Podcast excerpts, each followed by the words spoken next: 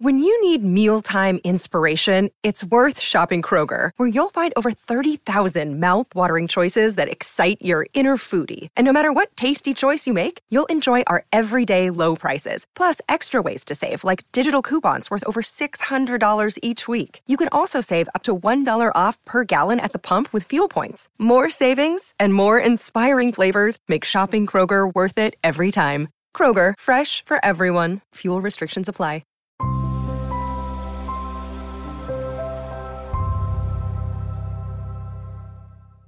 Hey guys, welcome to another video. And in this video, I'm gonna review Taylor's version of her song State of Grace from Taylor's version of Taylor Swift's album uh, Red. And so one of the parts of the song I wanted to talk about was when she says, "I'm walking fast through the traffic lights, busy streets and busy lives. And all we know is touch and go. We are alone with our changing minds. We fall in love till it hurts or bleeds or fades in time."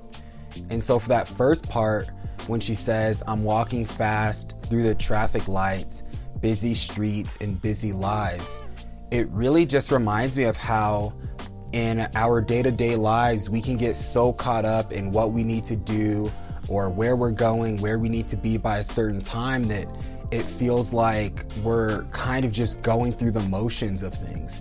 And we oftentimes don't take the time to really observe nature on our walk to our car or our, you know, walk to the train station or whatever. And it's something that uh, I think someone like, I think Jay Shetty had talked about it in his book. And this is kind of random, but um, he had talked about how on his walks back when he was a monk, even though he was taking the same walk, he would try to take time to notice something different each and every day. And so that's why I thought about him, you know, talking about that in his book when I listened to that part in the song. And, you know, for that next part, when she says, "And all we know is touch and go," I think of the fact that, you know, is people, especially now, we just think of, we don't really think of, you know, Um, being attached or getting involved with people as often as we used to. I feel like now, you know, we live in a, a, you know, a world where it's almost frowned upon to show that you've caught feelings for someone, or it's frowned upon to be vulnerable and to express your feelings with someone. And so because of that, it looks more cool oftentimes to just hook up with people and to not express any feelings um, that you may or may not, uh, or that you may have. And when she, when she also says after that, "We are alone with our changing minds." And so I think because of that, because of us not being open to, you know, uh, expressing our feelings and all of those things, we're alone because of it, in the sense that we choose to not get in relationships because those might end, or those might end badly. And so because of that, you know, we're alone and we have changing minds.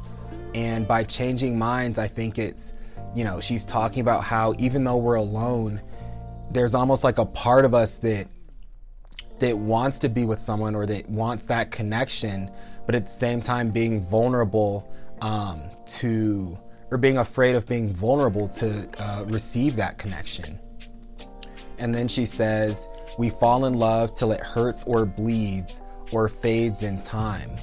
And so with that line, I thought of her essentially just saying that we, you know, we fall in love and we get in these relationships until the bitter end, until it's to the point where it's just unsalvageable.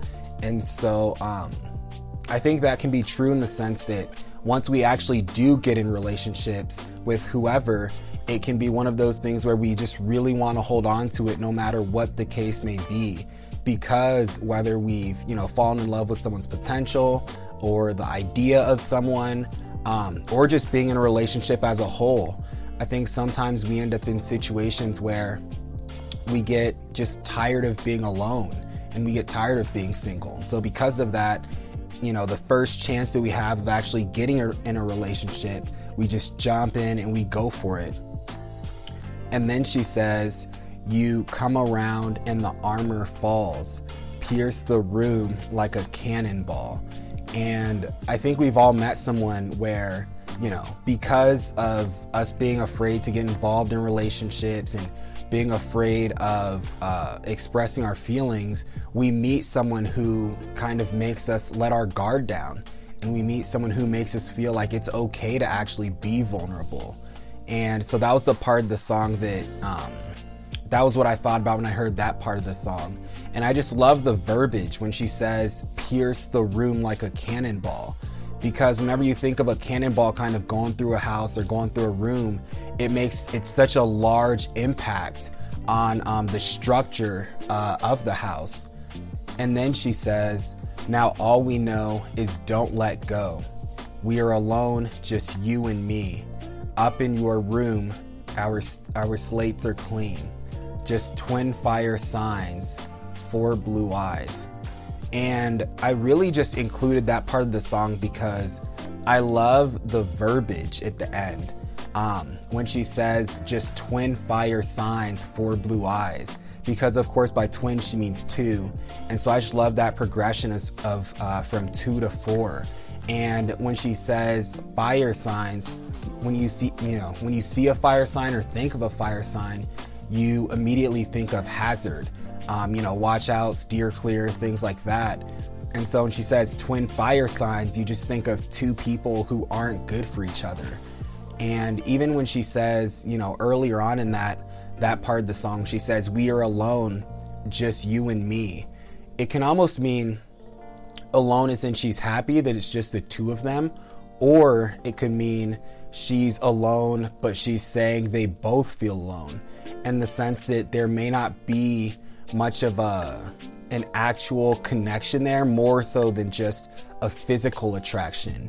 And because of that, even though they're together, they're still both alone in that sense. And so, yeah, that's why, you know, State of Grace is is such a good song from that album. And one of my favorite parts, too, from the chorus is when she says never, and then you hear that echo saying never as well.